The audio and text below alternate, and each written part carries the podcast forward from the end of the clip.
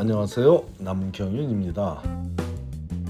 미국에서 의대 보내기 오늘은 그 748번째 시간으로 의대 입시에서 성적이 비슷한 학생들이라도 전혀 다른 결과가 나오는 이유에 대해 알아보겠습니다. 이제 2023년의 마지막 주말이니 이번 사이클 의대 입시에서도 어느 정도 윤곽은 나와 있습니다.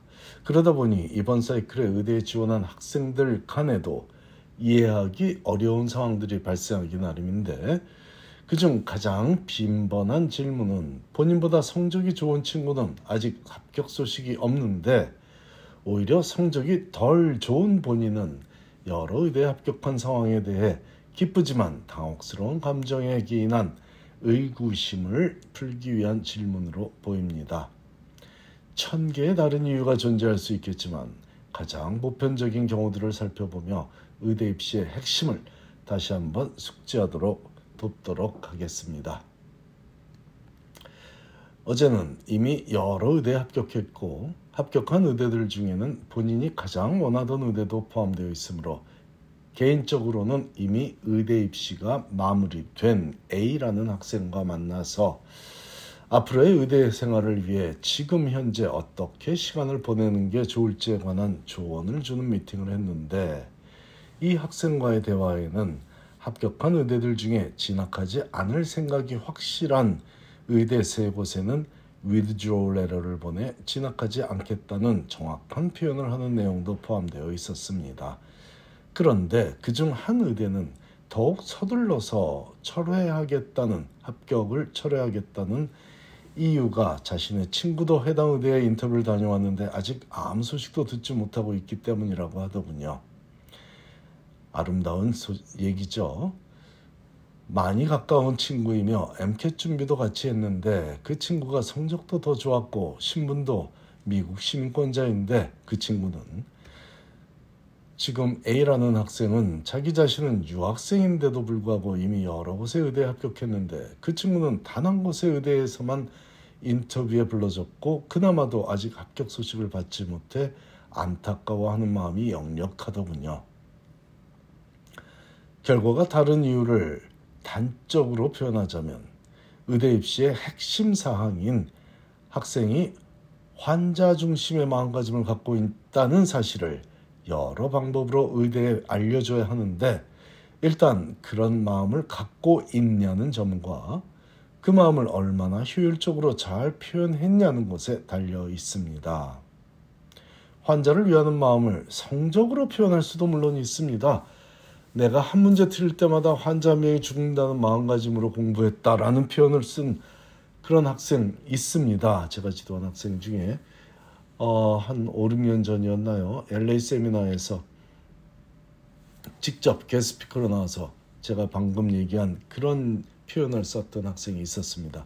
그런 얘기라면 그런 마음가짐이라면 성적 관리로도 환자를 위하는 마음을 표현할 수 분명히 있겠고요.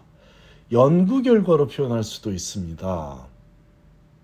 자신이 벤치에서 하는 연구가 bedside에서 환자들에게 잘 전달돼서 모든 사람이 암으로부터 해방됐으면 좋겠다라는 그런 마음가짐을 표현할 수도 있고 환자들을 도우며 주고받았던 실제로 환자들과 주고받았던 대화를 통해서도 당연히 표현할 수 있겠으니 방법은 무궁무진합니다.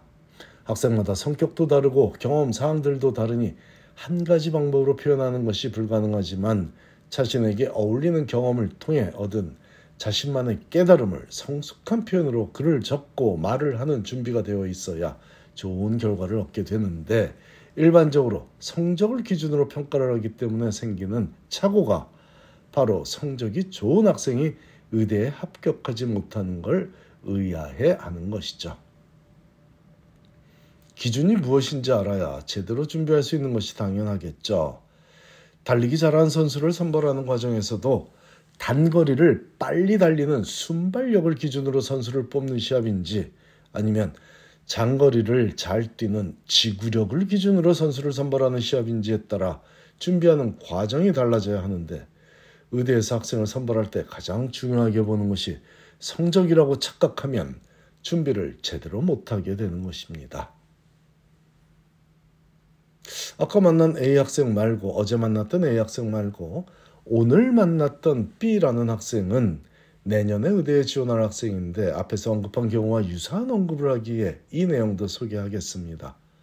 명문대학에서 4.0 학점을 유지한 즉 모든 과목에서 A 학점을 유지했던 이 학생은 올해 의대에 지원한 자기 학교 선배들 중에 자신처럼 4.0 학점의 선배들도 의대 인터뷰 초대받기가 너무 힘들어 하면서 중위권 의대에서 상위권도 아니고 본인이 원하는 그것도 아니고 중위권 의대에서 인터뷰에 초대해줘도 너무 반가워하기에 자기 자신도 너무 불안하다고 하더군요.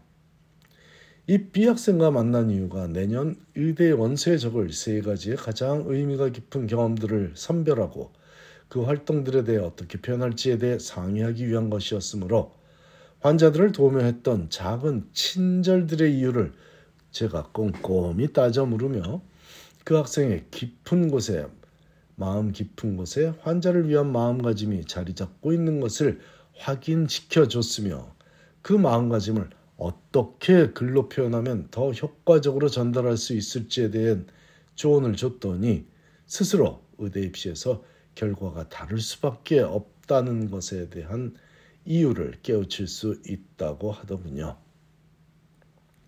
단순한 조언이었지만 핵심에 대한 재확인을 스스로 할 수 있게 되었기 때문에 자신감이 생긴 것이죠.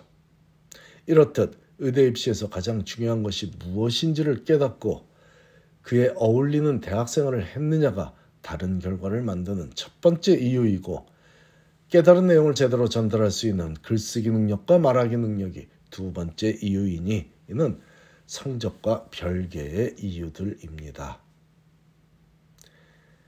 작년의 경우에도 하버드 의대에 합격할 수 있도록 도울 수 있었던 학생들 중에는 3.8, 3.8 학점의 학생도 있었지만 4.0 학점으로도 단 한 곳의 의대로부터 인터뷰조차 받지 못해 재도전을 하기 위해 저를 찾아온 학생들도 많이 있었습니다.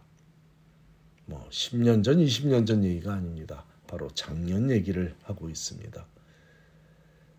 빨간색을 찾는다면 빨간색을 내밀어야 하고 파란색을 찾는다면 파란색을 내밀어야 하는 것과 똑같이 단순한 핵심이 적용되는 것이 의대 입시입니다.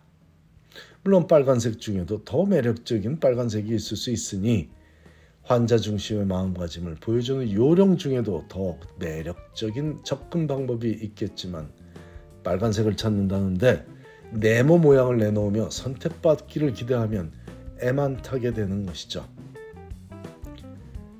의대에 왜 가고자 하는지 스스로 그 이유를 찾아내고 나면 무엇을 가장 우선으로 챙겨야 할지 명확하게 보일 것입니다. 감사합니다.